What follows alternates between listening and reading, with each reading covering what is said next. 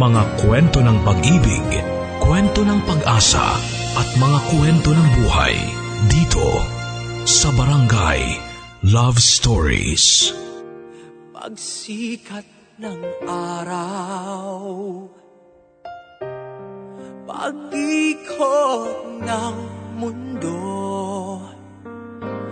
Buhay mo'y tuloy sa pagtakbo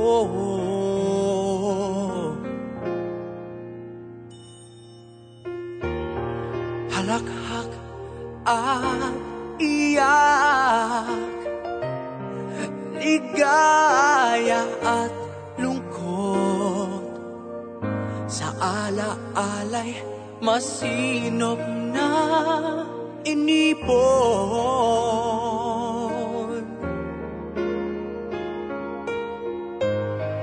Pakinggan mo Sigaw ng iyong puso. Ang diwa ay hayaang maglakbay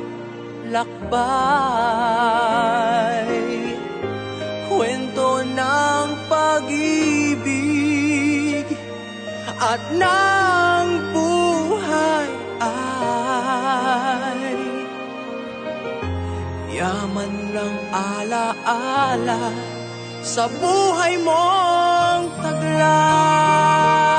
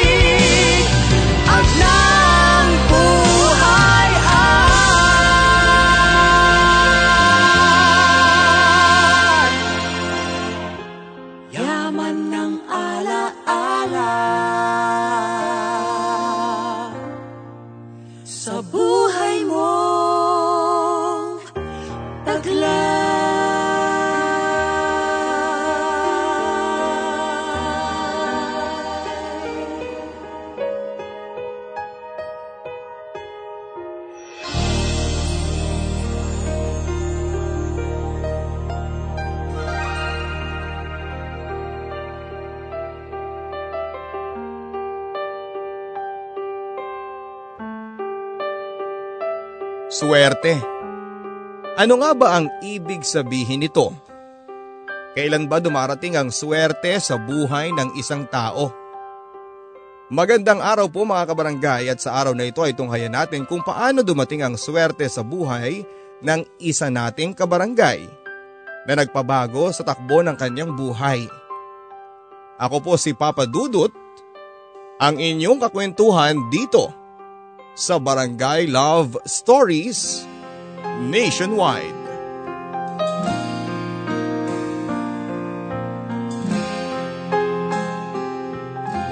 papadudot. Magandang araw po sa lahat ng mga masugid na taga-subaybay ng tanyag na programang Barangay Love Stories. Ako po si Janice, tubong Bagaw, Cagayan. 29 years old, may asawa at dalawang anak. Kasalukuyang nagtatrabaho bilang food server sa isang ospital.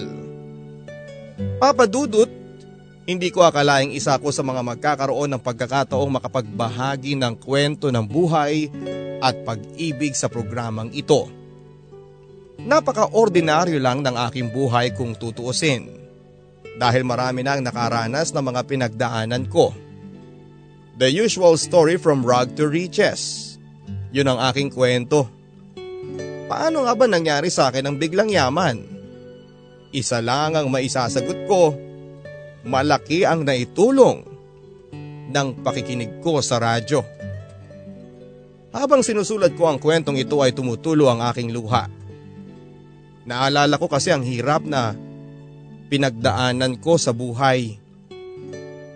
Aaminin ko na hindi ako kagandahan kaya nga noong bata pa ako ay nakaranas ako ng panlalait sa mga kapwa ko bata. Pangit ka! Pangit! Tawa na ng mga kalaro ko noon sabay bato sa akin ng mga tsinelas nila. Wala akong magawa noon papadudot kundi ang umiyak na lamang. At para makaiwas ay sa loob na lamang ng aming bahay ako naglalaro kasama ang mga lumang manika na binili pa ni nanay sa ukay.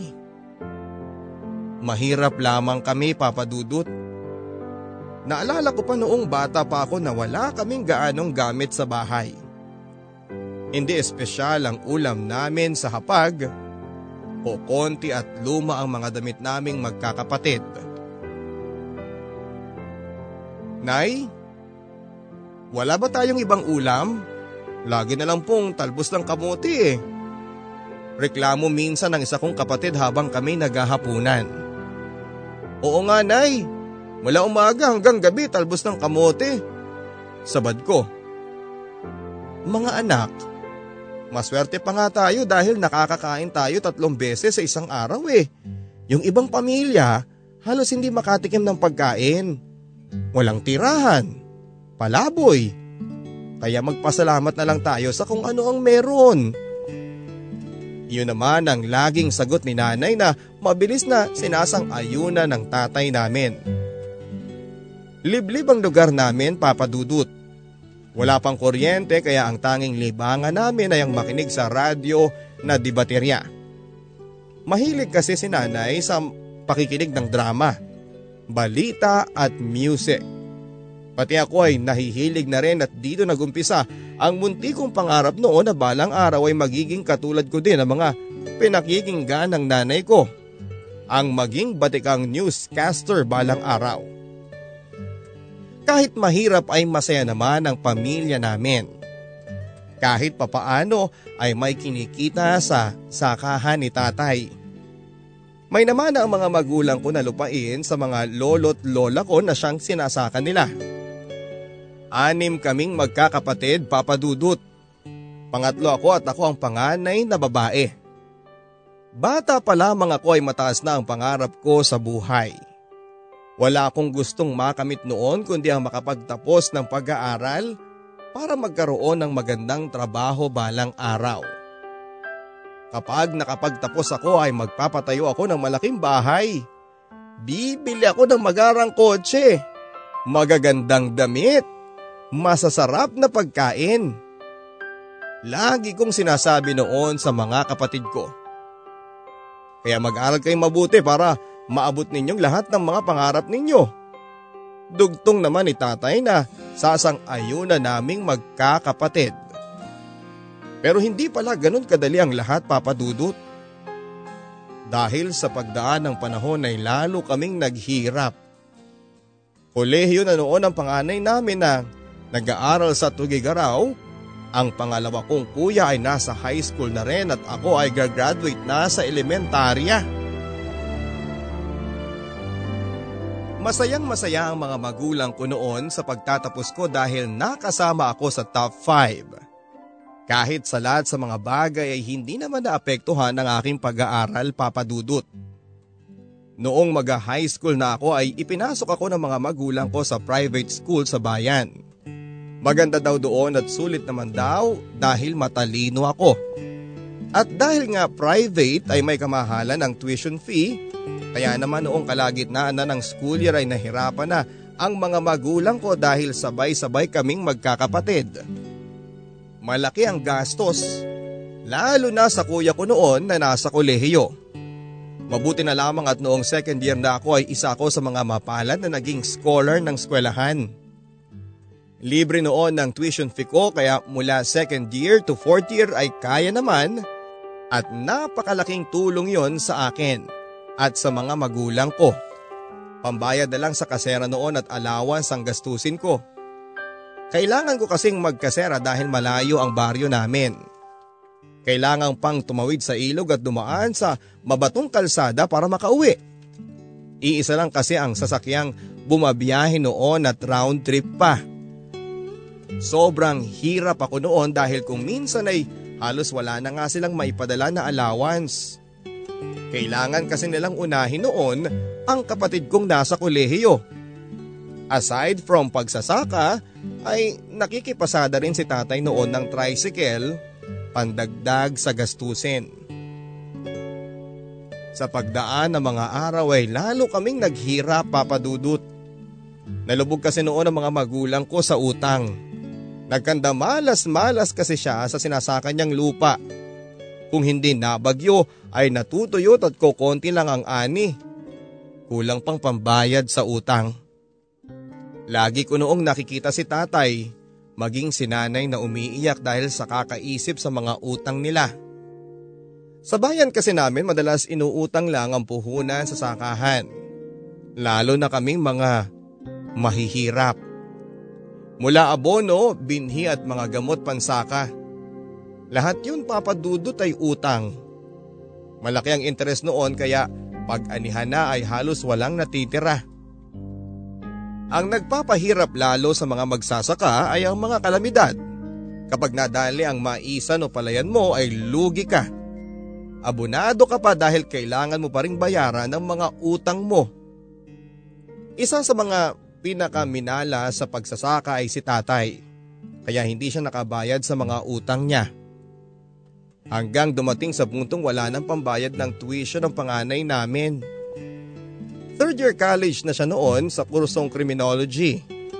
Malapit nang matapos kung tutuusin. Pero kailangan niyang tumigil dahil wala ng pera. Hindi na niya nakayanan ang hirap sa pag-aaral maging ang pangalawa kong kapatid. Pabagsak ng pabagsak ang buhay namin noon papadudot. Habang tumatagal, ang mga utang namin ay palaki ng palaki ang interes.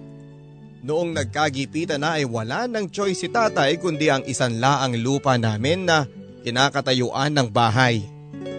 Ang pinagsanglaan papadudot ay pinambayad niya ng utang at pinagumpisang muli ng sakahan.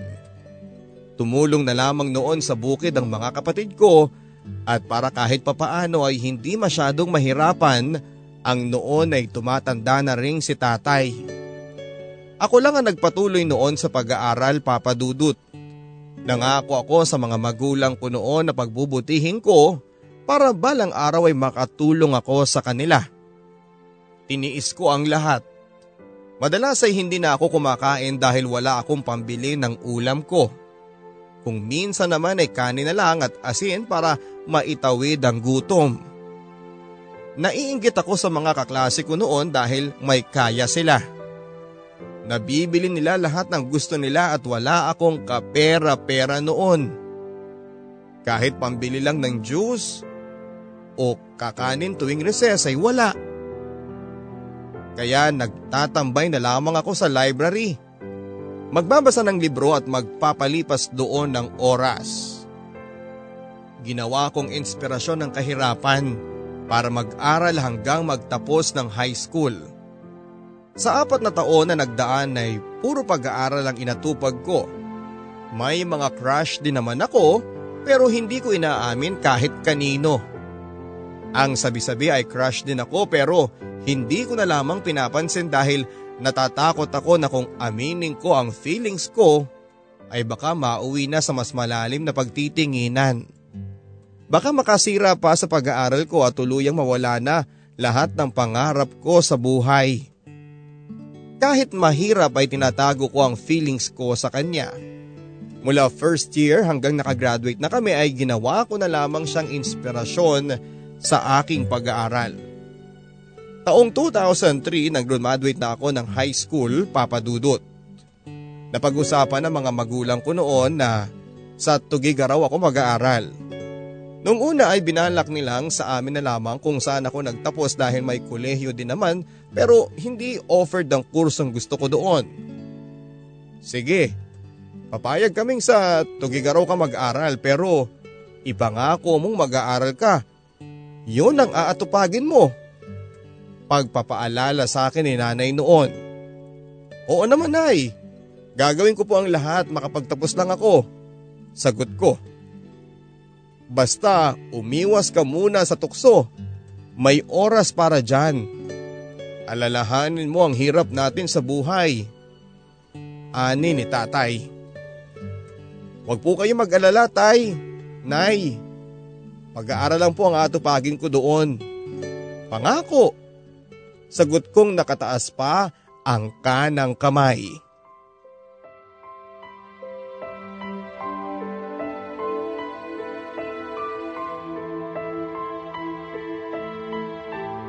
Late na ako nakapag-enroll sa college noon papadudot dahil nag-ipon pa si tatay ng pera.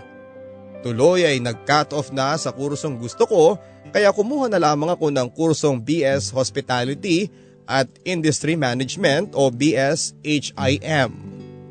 Tulad sa high school ay hirap din ako sa pag-aaral. Doble pa kung tutuusin dahil malayo ako sa pamilya ko. Para makatipid ay nagdorm ako sa loob ng school campus. Mas mura at mas secured. Wala na rin akong gagastusin sa pamasahe kaya kahit papaano ay nakakatipid. May mga naging kaibigan naman ako pero aloof ako dahil pakiramdam ko ay hindi ako bagay sa kanila. Kapag may lakad sila ay nagdadahilan na lamang ako papadudot. Ngayon lang naman eh, sobra kang KJ. Madalas sabihin sa akin ng mga naging kaibigan ko. Marami pa kasi akong gagawin eh. At saka gastos lang yan. Wala akong budget para dyan. Sagot ko natatawanan lang nila. Palibasa ay hindi nila alam ang hirap na pinagdadaanan ko. Pakiramdam ko noon papadudot ay mas mahirap pa ako sa daga. Halos araw-araw ay instant noodles ang ulam ko. Hinahati ko pa nga sa isang supot sa tatlo. Breakfast, lunch at dinner ko na ang isang pack. Dinadamihan ko na lang ng kanin para mabusog ako. Hindi ako nakikisabay sa mga kaboardmates ko na kumain noon dahil tinititigan nila ang ulam ko at tinatanong nila kung bakit puro na lang noodles. At para makaiwas sa tanong ay hindi na lamang ako sumasabay. Sa tuwing kumakain ako noon ay naiisip ko kung gaano ako kahirap. Sa araw-araw na ginawa ng Diyos ay tumutulo ang luha ko. Lagi na lang bang ganito Lord? Kailan kaya darating sa akin ang swerte? Maawa ka naman. Hirap na hirap na ako. Lagi kong sinasabi noon, awang-awa ako sa sarili ko. Papa Dudut. Huwag kang mawalan ng pag-asa anak. Makakaahon din tayo sa kahirapan. Yun ang laging paalala sa akin ni nanay. Ang mga magulang ko ang nagpapalakas ng loob ko, Papa Dudut. Paulit-ulit kong sinasabi sa sarili ko noon na pagbubutihin ko ang pag-aaral ko dahil ito ang susi para makaahon kami sa kahirapan. Hindi ko hahayaang maghirap kaming pamilya habang buhay. Ginawa ko ang lahat para makatapos ng pag-aaral papadudot. Hindi ako nagpatalo sa hirap ng buhay. Kahit pa nga laging naaasar sa akin ang mga taga-accounting sa school noon dahil halos kada exam na lang ay present ako sa pagpila ng pagkuha ng promissory note. Ikaw na naman, miss. Abay kada exam ko na lang nakikita yung pagmumukha mo ah. Mataray na batay sa akin noon ang tagapirma ng promissory note. Ah eh, pasensya na po ma'am. Wala po kasi kaming pera eh. Nahihiyang sagot ko. Pinagtitinginan na ako noon ng mga estudyante. Ang lagay ba'y lagi na lang bang ganyan? Hindi na kumikita ang eskwelahang ito sa iyo eh. Tuya pa niya sa akin.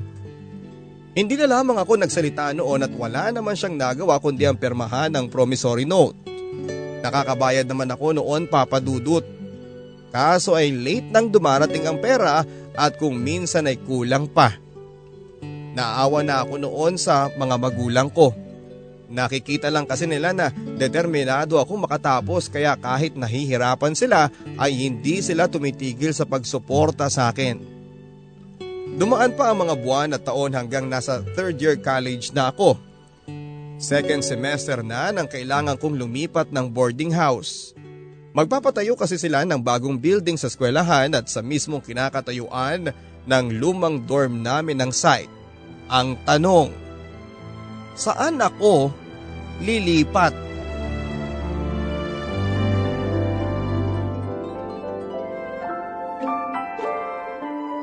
Sa Kagay ako nag-boarding house noon papadudot.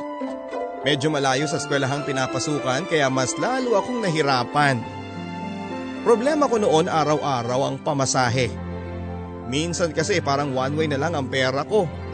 At kung kani-kanino pa ako umuutang, mabuti na lamang at meron ako mga mababait na mga kaklase. At para makabawi ay nagpipresenta akong ako na lang ang gagawa ng assignments nila at projects nila. Kung minsan naman ay sa driver ako nakikiusap dahil kulang ang pamasahe ko. May mga mababait din na umiintindi sa akin pero mas madalas akong napapahiya. Kung hindi masisigawan ay minumura ako dahil kulang ang bayad. Naiintindihan ko naman kung saan ang gagaling ang inis nila dahil alam kong iyon lang din ang hanap buhay nila. Nang mga panahong iyon ay nag-OJT kami, na-assign ako noon sa isang bar at grill at panghating gabi ang schedule ko. Ginalingan ko sa aming training papadudot. Apat na buwan yon mula December hanggang buwan ng Marso, peak season nila ang December dahil bakasyon. Maraming catering service na ang nakabook at understaff kaya naman nakiusap ang manager sa amin na kung pwede ay mag-overtime kami. Idadagdag na lang nila sa oras ng training period namin. Willing po ako sir, Maganda nga yun eh para matapos na kagad ang OJT ko. Masayang sagot ko. Nakakatuwa ka naman Janice. Napakasipag mo. Malayo ang mararating mo kapag pinagpatuloy mo ang ganyang gawain. Nakangiting sabi sa akin noon ng manager. Sana nga po. Nakangiti namang sagot ko. Hindi pumayag ang mga kaklase ko noon na mag uh, dahil magbabakasyon sila sa kani-kanilang bayan. Ako lang ang pumayag dahil wala naman akong gagawin sa bakasyon. Free transpo at pagkain naman kaya grinab ko na ang opportunity para mas madali ako matapos ng OJT. Halos araw-araw ako nagtatrabaho noon papadudot pero kapalit naman noon ay ang mabilis kong natapos ang training hours. Bago matapos ang December ay natapos na ang aking OJT. Dahil doon ay marami akong bakanting oras mula January to March at dahil nga maganda ang ipinakita kong trabaho ay kinausap ako ng supervisor na kung gusto ko ay mag part-time na lang habang walang ginagawa. Ang sabi pa niya ay madali akong matuto at very professional kung magtrabaho. Agad akong pumayag noon papadudot. 125 per day ang bayad sa akin. Libre pang pagkain at kung minsan ay may tip pa na manggagaling sa customer. May mga subject pa akong kinuha noon kaya pinagsabay ko ang trabaho at pag-aaral. Sa umaga, pumapasok ako sa eskwelahan at sa gabi naman ay nagtatrabaho. Kahit araw ng linggo at sabado ay pumapasok ako papadudot. Halos wala na nga akong pahinga pero hindi ako tumigil. Di bali ng bugbog ang katawan sa trabaho ang importante ay mayroon akong pantustos sa pag-aaral ko. Baka naman masyado ka nang nahihirapan anak. Magsabi ka lang sa amin. Kaya pa naman namin kahit mahirap na tustusan ang pag-aaral mo. Ang sabi sa akin minsan ni nanay. Nang dinalaw niya ako. Halata kasi sa itsura ko noon ang pagod papadudot. Nangangayayat ako dahil bugbog sa trabaho. Kayang-kaya nay. Ako pa. Eh superwoman to eh. Sagot ko. Sa totoo lang papadudot ay kung katawan ko lang ang magdi-decide ay sasabihin niyang hindi na niya kaya. Pero taliwas ang sinasabi ng utak ko. May mga pagkakataong hapong-hapon na akong umuwi dahil sa pagod. Mahirap kasi ang schedule ko at madalas ay umaabot kami ng alas 5 ng madaling araw dahil marami kaming mga customer. May pagkaklas ang resto bar na yon papadudot at may sarili silang banda na tumutugtog gabi-gabi. May swimming pool, KTV at function hall sa mga event. May iba't ibang klase rin ng pagkain depende sa gusto ng customer. May Indonesian, Japanese at Filipino foods. Naging all around ako papadudot. Naging food runner, assistant ng bartender at taga-setup ng catering area at kung ano-ano pa. Kaya ko naman ang trabaho papadudot. Pero hirap ako noon sa oras. Dalawang oras lang ang tulog ko halos sa araw-araw. May mga pagkakataon nga na nalilate na ako sa pagpasok sa eskwela. Isang pagkakataon nga yung nalate ako ng isang oras sa major subject ko dahil nasarapan ako sa tulog. Natatakot na ako noon dahil kilalang istrikta ang instructor namin pero sabi ko sa sarili ko ay di bale ng late basta makapasok. Pagdating sa room namin ay nagtaka ako dahil kokonti sila sa klase. Halos kalahati ang wala. Napatingin sa akin noon ang mga kaklase ko habang nagtuturo ang instructor namin na hindi napansin ang pagpasok ko. Huy! Bakit ka pumasok? Bulong ni Jemima, isa sa mga pinaka-close kong kaklase. Bakit ba? Eh ano bang nangyayari? Naguguluhang tanong ko. Pinalabas ni ma'am lahat ng late ng 5 minutes. Eh 1 hour ka ng late eh. Mahinang sabi niya. Hayaan mo na. Hindi naman ako nakita eh. Sagot ko pero kinakabahan ako noon at pinilit kong kumalma pero maya maya pa'y humarap na sa amin ang guro at napansin niya ako. Oh Miss Janice, late ka na naman. Taas kilay na sabi sa akin ng guro pero imbis na palabasin ay tinanong niya ako ng tungkol sa lesson. Tungkol yon sa bartending. Mabuti na lamang at aktwal kong ginagawa yon kaya nasagot ko ng tama. At dahil doon ay hindi ako pinalabas ng instructor namin. Hindi ko pinababayaan ang pag-aaral ko papadudot. Active pa rin ako sa klase. Madalas pa nga na ako ang nag-represent ng group project namin sa harap ng klase. Kung tutuusin ay ako naman talaga dapat kasi nagawa ko na ang output. Ang usapan kasi namin ng mga kagrupo ko noon ay ako na ang gagawa basta sa kanila na ang materials. Paraan ko yun para makatipid. Tuloy pa rin ako noon sa pagsa-sideline at hindi lang sa resort kundi maging sa ibang catering service ng mga sikat na restaurant sa probinsya. Gustong gusto kong ginagawa ko yon papadudot dahil bukod sa kumikita na ako ay marami pa akong natututunan. Lumipas pa ang ilang buwan hanggang sa nagtapos na ako ng kolehiyo. Walang pagsidla noon ng ligayang nararamdaman ko papadudot. Lalo na noong makita ko kung gaano kasaya si nanay at tatay. Eto na nay, tay. Simula na ng pagabot sa aking mga pangarap. Pangako, ibabangon ko ang pamilya natin. Umiiyak na sabi ko noon. Salamat anak. Proud na proud kami sa iyo. Umiiyak na sabi noon ni nanay sabay yakap sa akin. Ganoon din si tatay.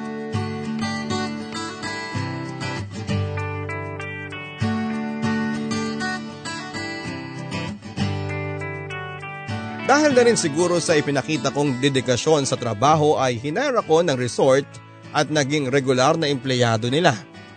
December 24, 2008, pauwi na ako sa bahay noon nang makilala ko ang lalaking unang nagpatibok ng aking puso. Siya, si Junjun. Nakasabay ko siya sa bus pauwi sa bayan. Nagkakwentuhan kami at agad na nagkapalagayan ng loob. Si June ay empleyado ng isang pharmaceutical company. Sila bali ang distributor at na-assign sa Region 3 30 years old na noon si Junjun samantalang ako naman ay 21 lamang. Bago bumaba ng bus ay kinuha ni Junjun ang number ko at mula noon ay lagi na kaming magka-text. Hanggang sa ligawan na nga niya ako. Makalipas ang tatlong buwang panliligaw sa text ay sinagot ko na siya. Pinilit niyang hindi makauwi noon para makapag-usap daw kami ng personal. Nagkita nga kami ni June sa harap ng isang fast food chain at kumain at matagal na nagkwentuhan. Napag-usapan din namin ang tungkol sa aming relasyon.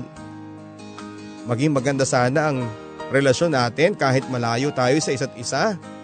Lagi ako magte-text at tatawag sa iyo. Sabi niya. Aasahan ko yan ha, basta kapag may pagkakataon umuwi ka. Sagot ko.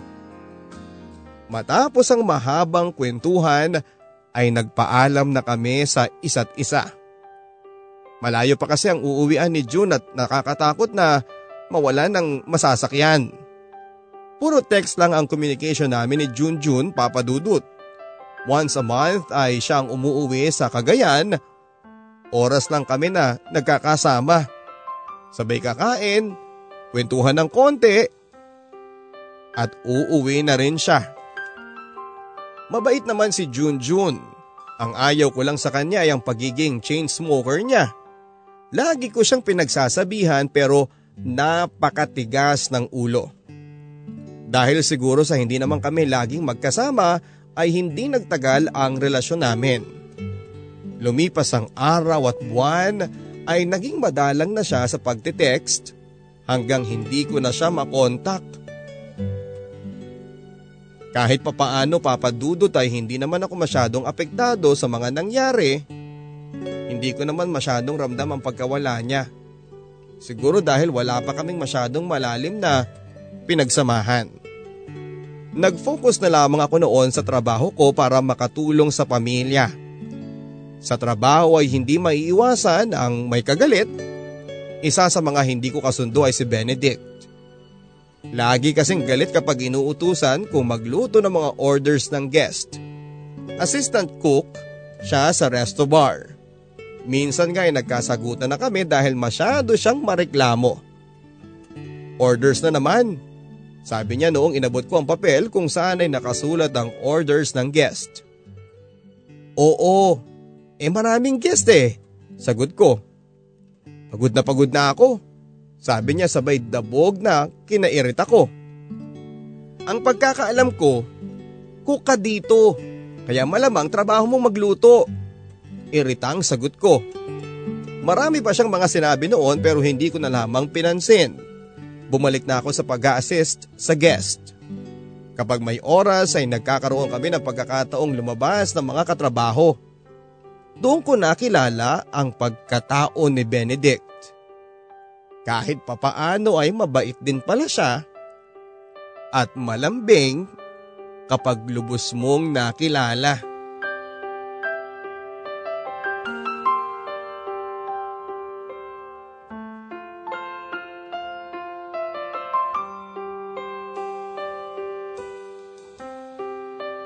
Isang araw ay kinuha ni Benedict ang number ko. Mula noon ay lagi na kami nagpapalitan ng text hanggang sa nauwi sa ligawan. Nahulog ang loob ko sa kanya papadudot dahil nakita ko ang magandang ugali niya. May itsura si Bedik, matangkad at moreno. After few months ng panliligaw niya sa akin ay sinagot ko naman siya. Mahal na mahal ko na siya noon papadudot at ganun din siya sa akin. Sobra siyang maalaga. Ramdam ko yon sa paglipas ng panahon. Hanggang sa hindi na namin napigilan ang damdamin namin para sa isa't isa. Nakalimot kami ni Bedik Papadudut. Hanggang sa nabuntis niya ako. Gulong-gulo ako noon papadudot. dahil hindi pa kami handa pareho. Pero wala na kaming magawa noon. Kaya ipinagpaalam na namin sa mga magulang ko ang totoong nangyari. Bakit Janice? Alam mo naman na ikaw lang ang pag-asa ng pamilya natin. Umiiyak na sabi ni nanay noon. Sorry nay. Binigo ko po kayo. Sorry po. Ang tangi ko na lang na nasabi noon.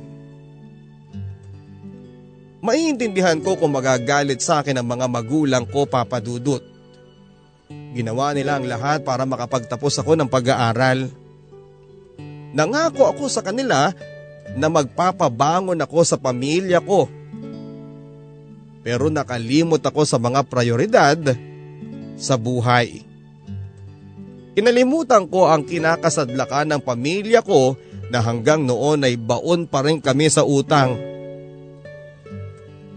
Ang bahay naming tagpi-tagping yero ay malabo nang may paayos pa. Wala na ang mga pangako ko sa kanila na gagawin ko ang lahat para maiangat lang kami sa kahirapan. Pero eto nga, buntis ako. Alam kong masakit para sa kanila ang pagbubuntis ko pero wala na silang nagawa. Nag-decide na kami noon ni Bedik na tumigil na ako sa trabaho at magstay sa bahay ng mga biyanan ko. Si Bedik naman ay nagpatuloy sa pagtatrabaho. Naging napakahirap ng pagbubuntis ko papadudot.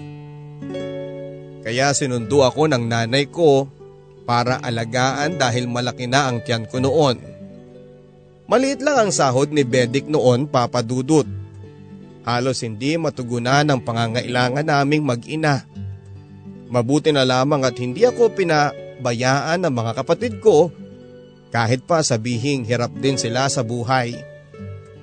Bihira lang na nakapagpapadala noon si Bedik at ang kinakasama ko ng loob ay halos hindi niya ako tinatawagan o kahit text man lang. Hanggang isang araw ay nakatanggap ako ng tawag mula sa boardmate niya. Ate Janice, concern lang ako ha. Si Kuya Bedi kasi iba ang ginagawa dito. May ibang babae ang asawa mo ate. Sabi sa akin ang kausap ko. Naiyak na ako noon papadudot. Hindi ko lubos maisip na niloloko ako ng lalaking mahal ko. Ang sabi pa ng kausap ko ay kailangan kong pumunta doon kung ayaw kong tuluyang masira ang pamilya ko. Kung ako lang ang masusunod ay mismong sa araw na yon ay pupuntahan ko na si Bedik. Pero ni pamasahe ay wala ako papadudot. Sa sama ng loob ko ay tinext ko si Bedik. Sinabi ko lahat ng samaan ng loob ko pero hindi niya ako nireplyan. Hindi nagtagal ay nalugi ang pinapasukang trabaho ni Bedik. Nabakante siya at nagstay muna siya sa amin. Hindi nagtagal ay nakapasok ulit siya ng trabaho at sa tulong ng pinsan ko pero anim na buwan lang ang kontrata niya. Noong mga panahong yon ay bumalik kaming mag-ina noon sa gataran. Sa bahay ng biyanan ko dahil Nahihiya na ako sa mga kapatid at mga magulang ko. Pero mas mahihirapan pala ako dahil noong nagtagal ay nagbago na ang pagtrato sa akin ng biyanan ko. Lagi silang nagpaparinig na kahit asukal man lang daw sana ay may maiambag ako. Paano naman ako makakabili papadudot eh ni halos walang maipadala? Ang asawa ko bagay na tiniis ko na lamang.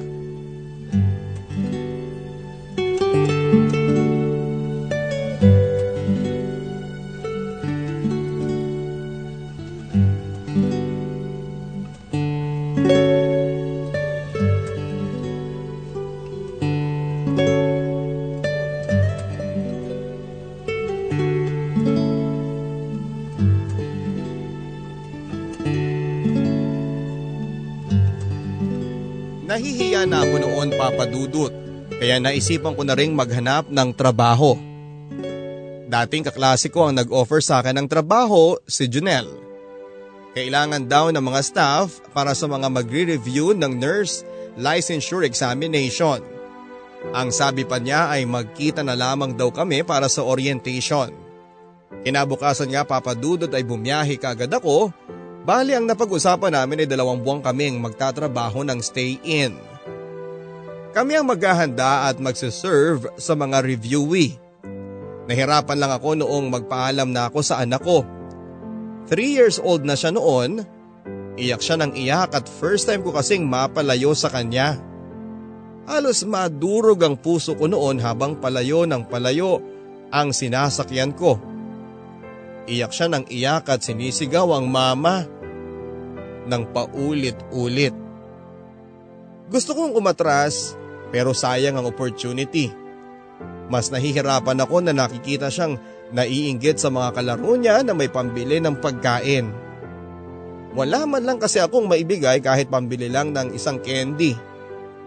Iniisip ko na lang na mabilis lang ang dalawang buwan. Worth it naman ang paglayo ko papadudot dahil after a week ay nagpapadala na ako ng gatas at pagkain. After two months ay maswerte akong nakuha ng bagong ospital na pagmamayari din ng dating pinagtatrabahuhan ko. Nag-boarding house na lamang kami noon kasama ang anak at asawa ko. Nag-resign na lang siya sa kasalukuyang trabaho niya dahil maliit lang naman ng sahod at malayo pa. Nagkataon na nangangailangan ng cook ang dating kasamahan namin sa resto bar na si Ate Yoli. Kahit papaano ay gumanda na ang buhay namin noon pero isang pagsubok ang dumating sa aming mag-asawa.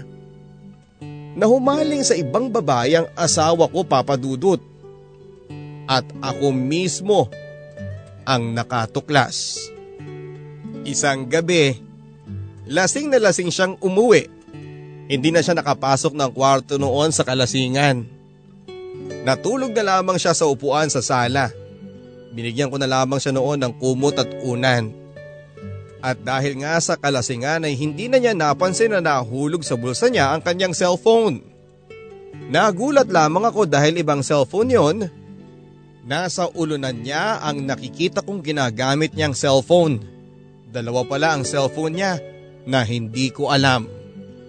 Mahimbing ang pagkakatulog niya noon at hindi niya namalayan na kinuha ko ang dalawang cellphone niya.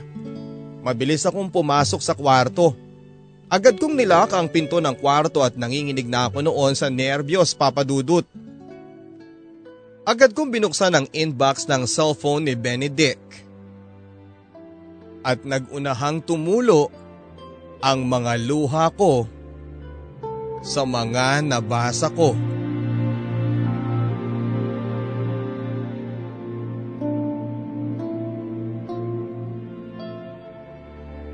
Ayon sa palitan ng mga mensahe ay malalim na ang ugnayan nila sa katawagan niyang Han. Hindi nakasave ang number ng babae. Karamihan sa mga mensahe nila papadudot ay mga sweet na mensahe. May mga palitan sila ng mensahe tungkol sa monthsary at tungkol sa mga moment nilang dalawa. Kumakabog ang dibdib ko noon dahil sa mga mensahe ay parang Kilala ako ng babae. At dahil nga papadudot na wala akong makitang pangalan, ay naisipan kong i-dial sa isang cellphone niya ang number. Ate Jane. Iyon ang nakasave na pangalan na may-ari ng numerong iyon. Kilala ko ang babaeng natukoy papadudot. Kasamahan niya sa trabaho. Pamangkin siya na may-ari ng kantin at ang masakit ay naging malapit din ako sa kanya maging ang anak namin. Humahagulhol na ako noon papadudod sa sobrang sama ng loob. Maya-maya'y kumatok ang asawa ko buhat sa labas ng pintuan. Nasa iyo ba yung cellphone ko? Tanong niya. Hindi ko pa rin siya pinagbuksan noon. Kahit na hindi ko siya nakikita ay halata sa boses niya na kinakabahan siya. Hindi ako nagsalita noon papadudot Nakasandalang ako sa pader at tumutulo ang luha. Gusto kong sumigaw ng malakas na malakas. Pero pinili kong pahupain ang galit ko. Isa pa ay kasama namin noon ang anak ko at ayaw kong makita niyang nag-aaway kami ng papa niya. Inayos ko muna ang sarili ko bago ko binuksan ang pintuan. Pumasok ka na, malamig sa sala. Malumanay na sabi ko bago kinuha ang unan at kumot sa sala. Alam kong hindi niya mahalatang umiiyak ako dahil nakapatay noon ang ilaw. Nakita mo ba yung cellphone ko? Muling tanong niya. Eto oh, nahulog kanina. Sabi ko sa bayabot ng lumang cellphone niya. Eh, eto lang? May, may nakita ka bang iba? Nabubulol na tanong niya. Wala naman. Bakit? May iba ka bang cellphone bukod dyan? Kunwari, tanong ko. Ah eh, wala wala. Pagsisinungalin niya. Matulog na tayo. May trabaho pa tayo bukas. Sagot ko bago ako bumalik sa higaan. Nakapikit lang ako noon pero gising na gising na ang diwa ko. Lumuluha, pigil na pigil ang pag-iyak ko dahil ayaw kong malaman ni Benedict na alam ko na ang kalokohan niya. Kinabukasan ay tinext ko si Ate Jane gamit ang cellphone ni Bedic. Pero hindi ko siya inaway at nakiusap ako na layuan niya ang asawa ko alang-alang sa anak namin. Mas matanda si Jane sa akin papadudot. 34 na siya noon at ako naman ay 27. Walang asawa si Jane pero may anak siya. Nabuntis siya ng lalaking may asawa. Pero sa kabilangan ng pakiusap ko ay hindi nila ako pinakinggan. Kaya naman ang ginawa ko ay pinuntahan ko siya sa kanilang trabaho. Nagulat sila noon sa pagdating ko. Ang sabi ko ay gusto kong mag-usap-usap lang kami. Pumayag naman sila sa tulong na rin ni Ate Yoli, may-ari ng kantin at pinsan ni Ate Jane. Sinabi ko ang natuklasan ko at walang imik noon si Jane at si Bedic. Hindi ka ba nag-iisip? Alam mong pamilyado yung pinatulan mo. Nang gagalaiting sabi ko. Mahiya ka naman sa sarili mo. Kung matino kang babae, ikaw nang lumayo sa kanya. At ikaw naman Bedic, alalahanin mong may pamilya ka na. Tuloy ko namang sabi habang umiiyak. Nung hindi pa rin ako sinasagot ay hindi ko na napigilan ang sarili ko papadudot. Dinaluhong ako ng babae. Kahit maliit lang ako ay nakaya ko siyang hilahin. Galit na galit na ako noon papadudot at hinila ko siya sa buhok at malakas na inuntog sa pader. Walang hiya kayo? Mga wala kayong awa! Nagsisigaw na ako noon at inawat na ako ni Bedik at Ate Yoli. Nangako naman si Ate Yoli na kakausapin niya ang babae at nakiusap na hindi ipapaalam sa pamilya nila ang kalokohang nagawa ni Jane.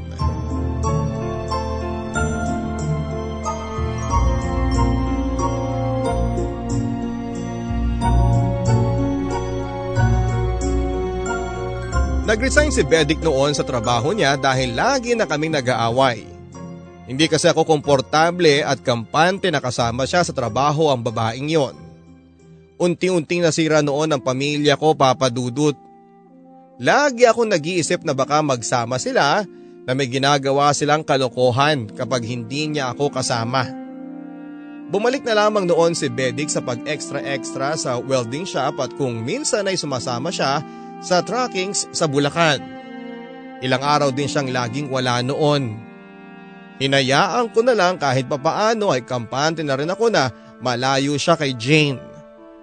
Akala ko papadudot ay magiging maayos na pagsasama namin. Pero umpisa lang pala yun ang kalbaryo. Isang araw papadudot, pauwi na ako noon nang makasalubong ko ang pinsan ni Jane isa sa nakakaalam sa namamagitan sa pinsan niya at ng asawa ko. O Janice, alam mo bang mag-a-abroad na si Jane at yung asawa mo? Balita niya sa akin. Ha? Eh, imposible naman yata yung sinasabi mo. Wala naman siya nababanggit sa akin na mag-a-abroad siya. At saka wala na sila ni Jane. Sagot ko pero sa totoo ay kinakabahan ako noon. Ay nako, Niloloko ka na Kung ako sa'yo, magmatsyag ka na. Sabi niya bago nagpaalam. Umiyak na naman ako noon papadudot habang nasa daan. Pagdating sa boarding house ay agad kong kinumpronta ang asawa ko. Totoo ba, Bedik? Totoo bang mag-a-abroad kayo ni Jane? Umiiyak na tanong ko pero hindi siya sumasagot. Ang akala ko tapos na kayo. Ano ka ba naman, Bedik? Hindi ka ba naaawa sa akin at sa anak mo? Hagulhul ko pero nanatili siyang tahimik. Hindi ko nakakausap noon ng matino si Bedik dahil hindi naman siya sumasagot. Makalipas ang mahigit isang buwan ay nagpaalam si Bedik, aalis na raw siya papunta ng Saudi. Wala na nga akong nagawa noon dahil nakahanda na mga gamit niya at luluwas na nga ng Maynila. Tumawag ako sa pinsan ni Jane at uh, Magpa-flight na rin daw ito pero sa Singapore naman. Alam kong nagsisinungalin si Bedik noon na sa Saudi siya pupunta kaya tinawagan ko ang biyanang kong babae. Kunwari hindi ko alam kung saan bansa pupunta si Bedik. Hindi ba niya sinasabi sa'yo? Sa Singapore siya pupunta. Inosenteng sagot ng biyanan ko. Hopeless na ako noon na maayos pa ang pamilya ko papadudot. Ginawa ko na ang lahat. Ipinaglaban ko na ang pagsasama namin pero siya mismo ang tumalikod sa amin ng anak niya. Hindi ko lubos maisip na siya sanang haligi na magpapatibay sa pundasyon ng aming pamilya. Ang siya pang magpapabagsak nito. Gabi-gabi akong umiiyak noon at tinatanong ko ang sarili ko kung saan ba ako nagkulang para pasakitan ako ng ganito. Naging mabuti naman akong anak, kapatid, kaibigan, ina sa anak ko at asawa. Nawalan ako ng ganang mabuhay noon, may mga pagkakataon na ninanais kong kitlin ang sarili kong buhay. Pero nanaig sa akin ng takot at hindi para sa sarili ko kundi para sa anak ko. Ano na lang ang mangyayari sa kanya kung pati ako ay mawawala. Hirap na hirap akong makalimot noon. Nagsilbing lakas ko ang anak ko papadudot. Mabuti na lamang at mababait ang mga kasamahan ko sa trabaho at lagi nila akong kinakausap.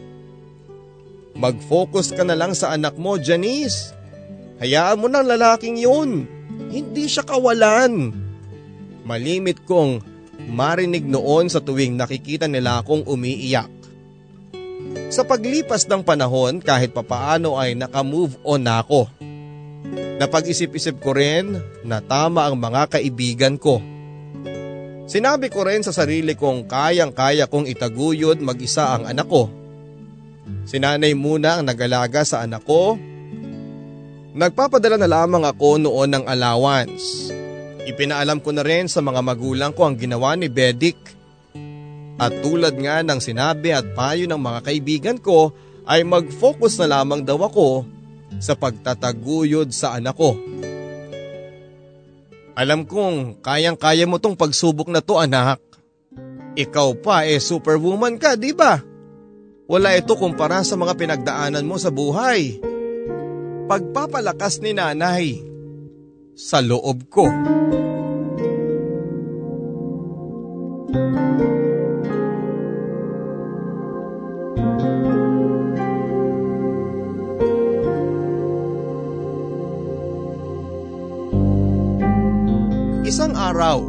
Kakauwi ko lang noon sa boarding house ko at magpapahinga na sana sa maghapong pagtatrabaho noong magring ang cellphone ko. Pangalan ng biyanan kong lalaki ang nagpakita sa screen ng cellphone. Pero nagulat ako noong nagsalita ang nasa kabilang linya. Ako to. Kumusta? Boses ni Benedict. Hindi kagad ako nakapagsalita noon papadudot dahil sa gulat. Pinansel ko kaagad ang tawag niya dahil hindi ko alam ang sasabihin ko noon. Kumakabog ang dibdib ko sa nerbiyos. Tila ba nagbalik lahat ng sakit ng dulot ng kalokohang nagawa ni Bedik. Ilang beses pa siyang paulit-ulit na tumatawag noon pero kinakancel ko na lamang. Maya-maya tumawag si nanay mula sa bahay. Tumawag yung asawa mo. Gusto ka daw dalawin ang anak ninyo. Ang sabi niya at hindi ako nakaimik. Akala ko ba nasa ibang bansa yung taong yon? Tanong niya. Hindi ko alam na eh. Yun din ang alam ko. Sagot ko. Ipinaalam ni nanay noon na dadalawin daw ni Benedict ang anak namin. Ayaw ko namang sabihin noon na ayaw ko dahil ama pa rin naman siya ng anak ko. May karapatan pa rin siya sa bata at karapatan din ng anak kong makasama ang ama niya. Pero makalipas ang ilang araw ay dumating si Benedict sa boarding house ko kasama niya noon ang anak namin. Hindi ko siya ini-entertain dahil galit pa rin ako sa kanya pero siya na mismo ang nagkwento sa nangyari sa kanya. Ang sabi niya ay napeke daw sila ng mga kasama niya. Sa isip ko noon ay sinasabi kong buti nga sa kanya. Nasabi din niyang may malaki siyang utang sa bangko. Higit isang daang libo na ibinayad nila sa agency. Anong pakialam ko sa utang mo? Eh, desisyon mo yan. Isa pa, kasama mo naman yung mahal mo, di ba? Sagot ko sa kanya. Nagsisi na ako sa nagawa ko sa inyo ng anak natin. Siguro nangyari ito para malaman ko ang pagkakamali ko. Sabi niya. Hindi ako nagsalita noon at hinayaan ko siyang magsalita. Sana, bigyan mo pa ako ng second chance. Pangako, hindi ko na kayo iiwan ng anak natin. Na magbabago na ako. Pagsusumamo niya. Hindi sumuko si Benedict noon na amuin ako. Wala na rin akong nagawa noon dahil hindi na niya ako tinantanan. Kaya tinanggap kong muli siya alang-alang sa anak namin. Kahit ganoon ay hindi na ako lubusang nagtitiwala kay Benedict.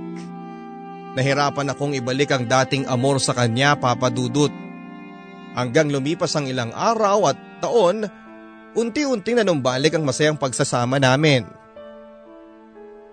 Nakita ko naman na kahit papaano ay nagsisi ang asawa ko papadudot. Naging responsableng asawa at ama sa anak namin. Makalipas ang ilang taon ay nagkaroon kami ng pangalawang supling. At ako ay muling naniwala na magiging masaya ang pagsasama namin ng asawa ko.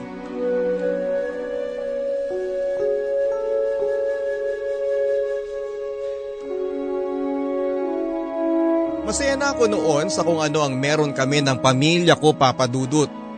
Patuloy pa rin ako sa pagtatrabaho noon, si Bedik ay nananatili na lamang sa kanila sa gataran para alagaan ang anak namin. At kapag gano'n na mag-isa ko, ay paborito kong libangan ang makinig ng radyo. Paborito kong pakinggan ang istasyon ninyo papadudot dahil nakakawala ng stress sa trabaho.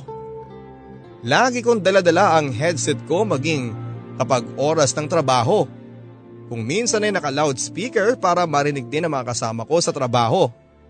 Bukod pa nga sa mga magagandang kanta ay isa pa sa mga inaabangan namin ay ang kwentong barangay na talaga namang nagpapatawa sa amin bago sa commercial. Isang araw ay may narinig akong promo ng juice drink.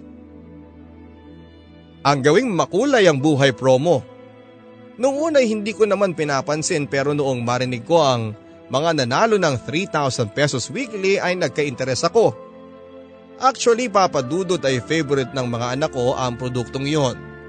Nakakaubos kami ng 3 liter ng sachet sa isang araw. Ang naisip ko, imbis na itapon ay isali ko na lamang sa promo.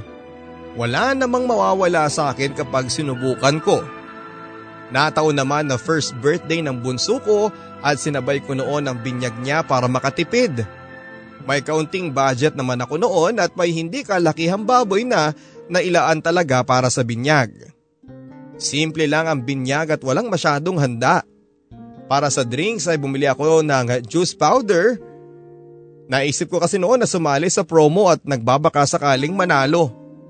Inipon ko lahat ng sachet at nasa week 4 na noon ang promo ninyo. Malakas ang tiwala ko noon papadudot na mananalo ako sa kahit pa first time kong sumali noon sa kahit na anong promo. Dasal ako ng dasal noon na sana Manalo ako kahit sa weekly lang. Malaki na ang tatlong libo. Pwede na ako makabili ng baboy kapalit ng naihanda ko para sa anak ko. Pero dismayado ako noon dahil matapos ang draw ng week 4 ay hindi ako kasali sa mga masuswerteng nanalo.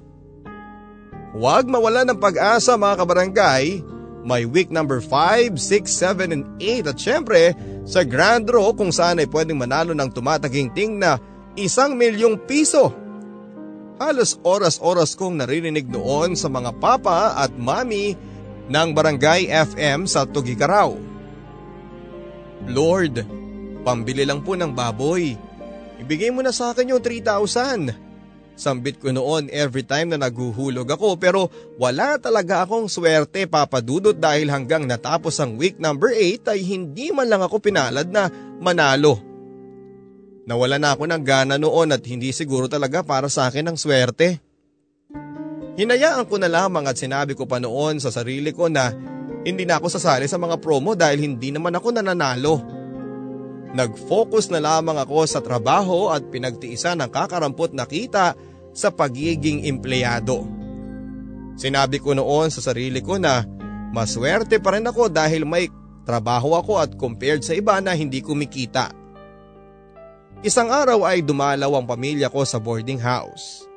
Hindi kasi ako nakakauwi noon at pinasyal namin mag-asawa ang dalawang anak namin. Habang nakasakay sa tricycle pamunta ng plaza ay may isang magarang kotse sa harapan namin. Mama, Bili din tayo ng ganyan ha, sabi ng anak ko. Natawa kami noon ni Benedict dahil bata pa lamang ay mataas na ang pangarap ng anak ko. Kapag yumaman tayo anak, bibili tayo ng mas maganda pa dyan. Luma na yan. Pagdating ng araw, magkakaroon tayo niyan. Sagot ko.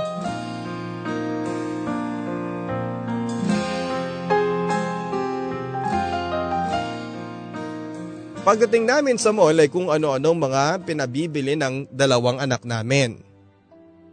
Awang-awa ako sa sarili ko noon papadudot maging sa mga anak ko dahil hindi ko sila mabigyan. Kaya binusog na lamang namin ang mga mata nila sa pagtingin-tingin sa mga gusto nila. Hirap na hirap na ako noon papadudot. Pa-extra-extra lang ang asawa ko sa trabaho kaya talagang hirap kami. Kung minsan ay wala akong may padala sa mga anak ko na panggatas. Halos wala rin kasing natitira sa sahod ko dahil kailangan ko pang magbayad ng boarding house. Hindi na nga ako masyadong kumakain noon para lang makatipid at nang may maipadala sa kanila. Hanggang isang araw, nasagot lahat ng panalangin ko papadudot. Tandang-tanda ko pa January 6, 2015, alas 3 eksakto ng hapon, nasa trabaho pa ako noon nang may tumawag sa akin. Hello? Kunot noong sagot ko dahil hindi na kasi number at wala din kasi akong inaasahang tawag noon.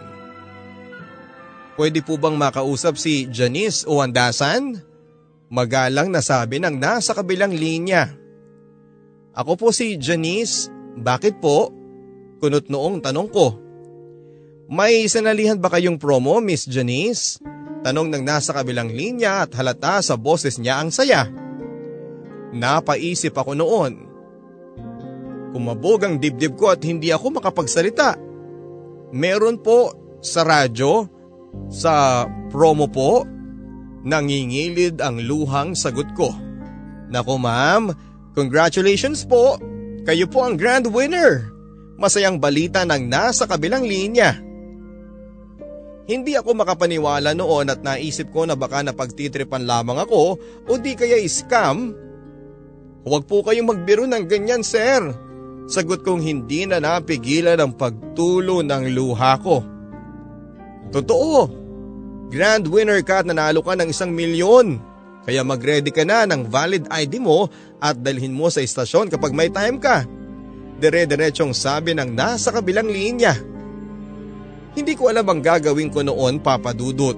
Hindi ako makapaniwala dahil hindi ako nabunot sa weekly draw tapos ay ako pang nanalo sa grand draw. Wala na noon ang kausap ko sa kabilang linya pero tulala pa rin ako. Ilang gabi akong hindi makakatulog. Umiiyak sa labis na tuwa. Nag-flashback din noon lahat ng paghihirap ko at ng pamilya ko. Ang mga panahong hinahati ko pa ang isang noodles para may pang breakfast at dinner ako. Noong mga panahon nilalakad kong papunta ng eskwelahan dahil wala akong pamasahe. Mga panahong nakikiusap ako sa accounting office dahil wala akong pambayad ng tuition. Sa wakas papadudot ay matutupad ko na rin ang pangako kong maibangon sa kahirapan ng pamilya ko. Matutulungan ko na rin ang mga kapatid ko at mababawi na rin namin ang nakasanlang lupa na kinakatayuan ng bahay namin. Mapapaayos ko na rin ang bahay naming pinagtagpi-tagping yero at higit sa lahat ay sigurado na ako sa kinabukasan ng dalawang anak ko.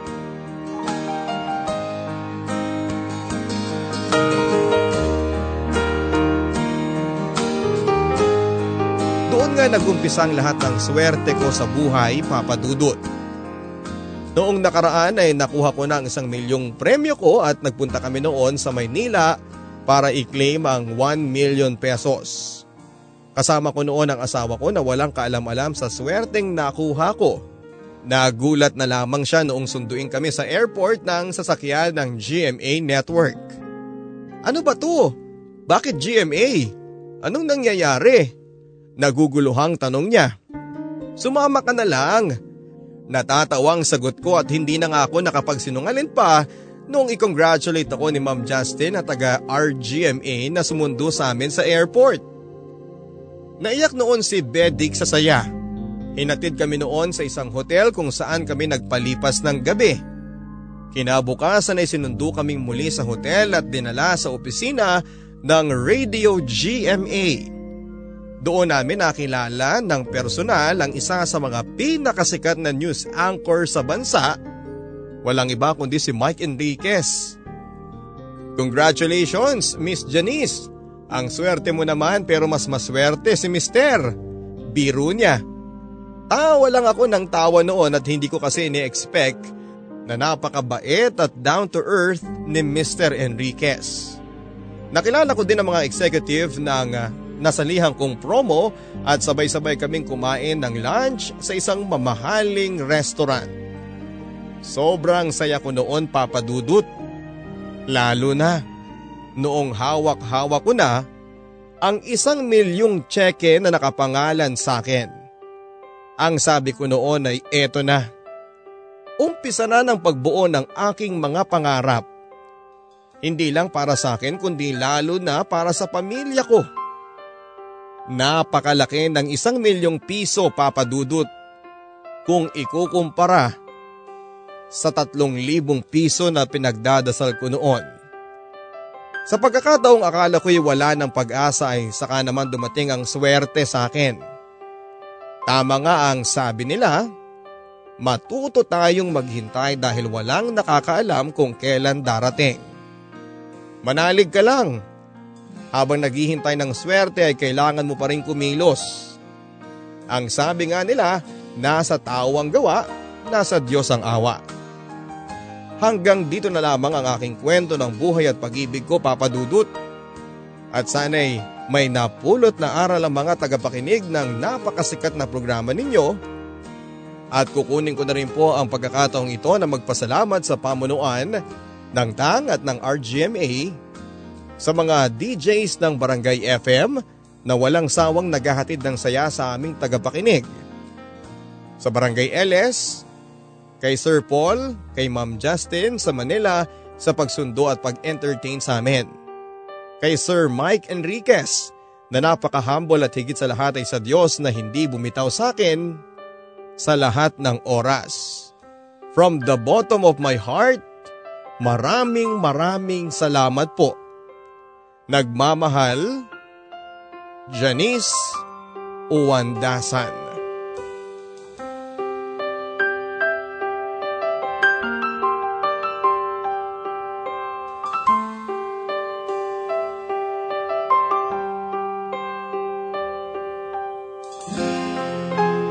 Talagang napakaswerte mo kabarangay na Janice. Bibihira lang ang mga kagaya mong sineswerte sa mga ganyang klase ng promo.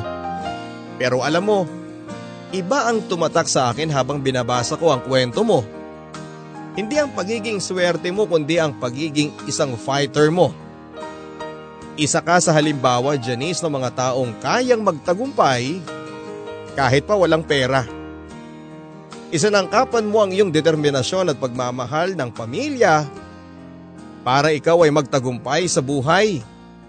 Alam mo Janice, para sa akin ay bonus na lamang ang pagkapanalo mo ng isang milyon dahil noon pa man ay mayaman ka na. Hindi man sa pera, kundi sa pagkatao. Hanggang sa muli mga kapuso ako po si Papa Dudut, ang inyong tagapagsalaysay sa Barangay Love Stories. Ang liham po ni Janice ay muling isinalin at isinulat para sa radyo ni Miss Florence Reyes. Samantala mga kapuso ang ating pong BLS theme song na Alaala 2016 version ay inawit nila Joe Peril at JB Ramos. Ako po ang inyong si Papa Dudut sa mga kwento ng pag-ibig, buhay at pag-asa. Dito sa Barangay Love Stories. Pagsikat ng araw Pag-ikot ng mundo Buhay mo'y tuloy sa pagtakbo.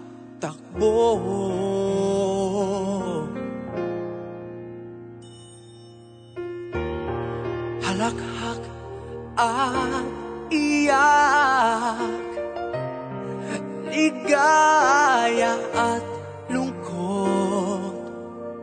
Sa ala-alay masinop na inipon.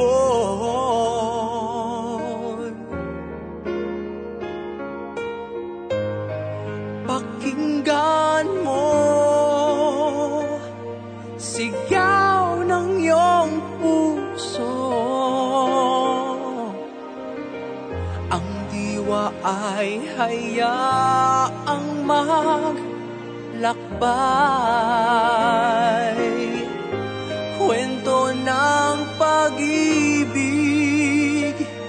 At ng buhay ay Yaman ng alaala sa buhay mong taglay.